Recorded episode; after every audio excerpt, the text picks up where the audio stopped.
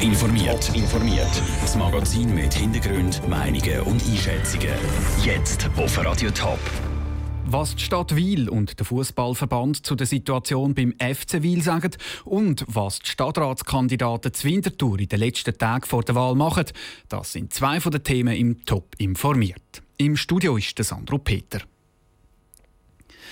Der FC Wiel steht vor dem Konkurs. Nachdem die türkischen Investoren abgesprungen sind, muss der Challenge League Club dringend Geld auftreiben. Sonst könnte Wiel schon bald von der Fußballlandkarte verschwinden.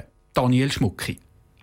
18 Millionen Franken haben die türkischen Investoren in FC Wiel investiert. Trotzdem haben sie jetzt einen Rückzieher gemacht, ohne die genauen Gründe dafür zu sagen. Susanne Hartmann, die Stadtpräsidentin von Wiel ist, hat erst gestern durch die Medien vom Knall beim FC Wiel erfahren. Es ist richtig und wichtig, dass wir auch eine Chance geben. Ich glaube, jeder Verein braucht eine langfristig ausgerichtete, gesunde finanzielle Basis. Wir sind auch aufgrund von Aussagen vom Herrn Bicker und dem Herrn Weber davon ausgegangen, dass das auch beim FC Wiel so ist. Hat sich jetzt leider im Nachhinein ausgestellt, dass dem nicht so ist. Und das bedauern wir sehr. Dass angebliche Investoren plötzlich wieder verschwinden, ist nicht neu im Schweizer Fußball. Erst letzte, letzte Saison hat zum Beispiel schon der Challenge-Ligist Biel müssen Konkurs anmelden. Der Chef der Swiss Football League, Claudius Schäfer, glaubt beim FC Wiel aber noch an eine Lösung. Der FC Wiel hat ja gestern sehr transparent kommuniziert. Das ist der grosse Unterschied zum Beispiel zum FC Biel letztes Jahr. Jetzt geht es einfach darum, dass der FC Wiel Lösungen äh, kann finden kann, insbesondere mit den Spielern und Trainern. Und dass man nachher den Spielbetrieb kann aufrechterhalten kann. Das wird eine grosse Herausforderung sein, aber ich bin jetzt mal verhalten optimistisch. Wenn Wiel aber nicht bald neues Geld auftreiben kann, droht ein Punkt und im schlimmsten Fall sogar ein Lizenzentzug.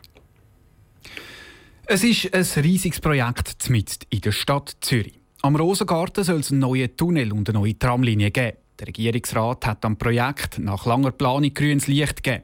Kosten soll es über eine Milliarde Franken. Mit den Massnahmen soll der Verkehr am Rosengarten flüssiger werden, erklärt Zürcher Volkswirtschaftsdirektorin Carmen Walker-Späh. Es ist ein neuer Strassentunnel vom Irchel über den Buchheckplatz bis zum Wiebkingerplatz. Es ist ein neues Tramgleis vom Buchheckplatz über die Rosengartenstraße und über die Harzbrücke bis zum Albisriederplatz. Und es sind zahlreiche flankierende Massnahmen. In Betrieb gehen soll der Tunnel in 13 Jahren, das Tram in 15 Jahren.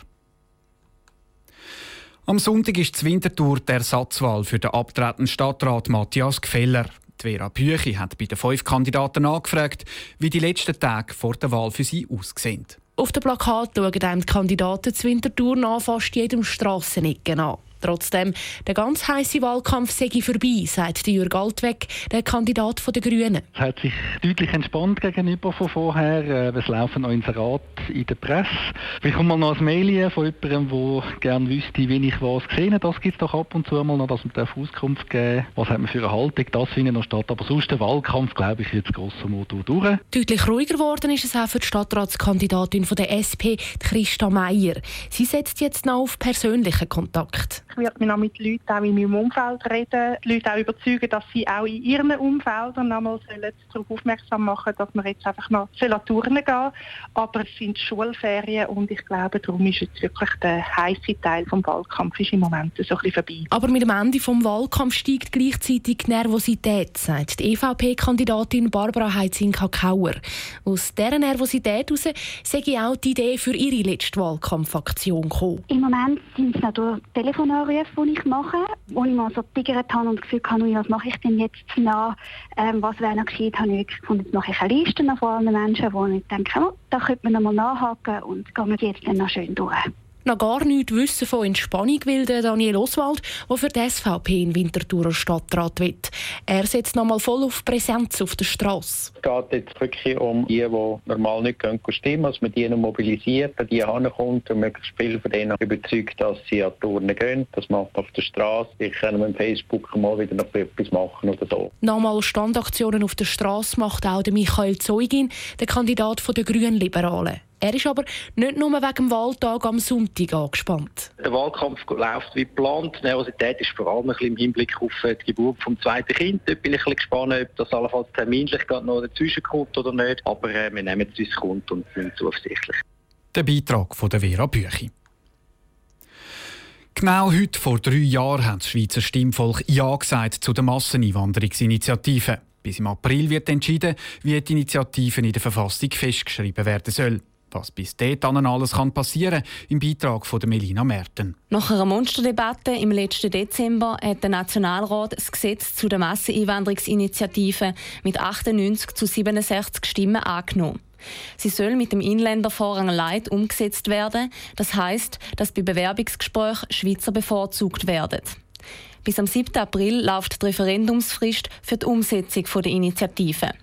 Der Fabrizio Gilardi, der Professor für Politikwissenschaft an der Universität Zürich, ist selber gespannt, wie es in der nächsten Zeit weitergeht der nächste Schritt ist, ob das Referendum zustande kommt äh, oder nicht. Und wenn ja, werden wir darüber abstimmen müssen. Und wenn nicht, äh, dann äh, ist die Umsetzung, wie gemacht vom, vom Parlament, definitiv. Das ist der Stand. Und dann natürlich später werden wir über die RASA-Initiative äußern müssen. Weil die RASA, die Gruppe Raus aus der Sackgasse und die AUNS, Aktion für unabhängige und neutrale Schweiz, sind mit den Plänen der Masseneinwanderungsinitiative nicht einverstanden.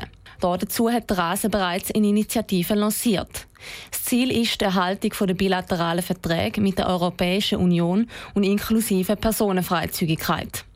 Ob es einen Gegenvorschlag gibt von der Rasa-Initiative, sehe ich aber noch unklar, erklärte Fabrizio Gilardi. Das ist ziemlich entscheidend auch für das, das, Resultat, weil ich denke nicht, äh, dass die RAS-Initiative große Chancen hat, aber wenn wir als Alternative dazu einen Gegenvorschlag haben, der, der ausgewogener ist, dann vielleicht ist die Ausgangslage vielversprechender für einen Fortschritt in diesem Geschäft. Gerade zwei Gegenvorschläge zu der RASA-Initiative hat der Bundesrat selber vorgeschlagen. Einerseits wird dort die Erhaltung der bilateralen Verträge sichern und andererseits soll der Auftrag zu der Steuerung der Zuwanderung beibehalten werden. Top informiert, auch als Podcast. Mehr Informationen gibt es auf toponline.ch.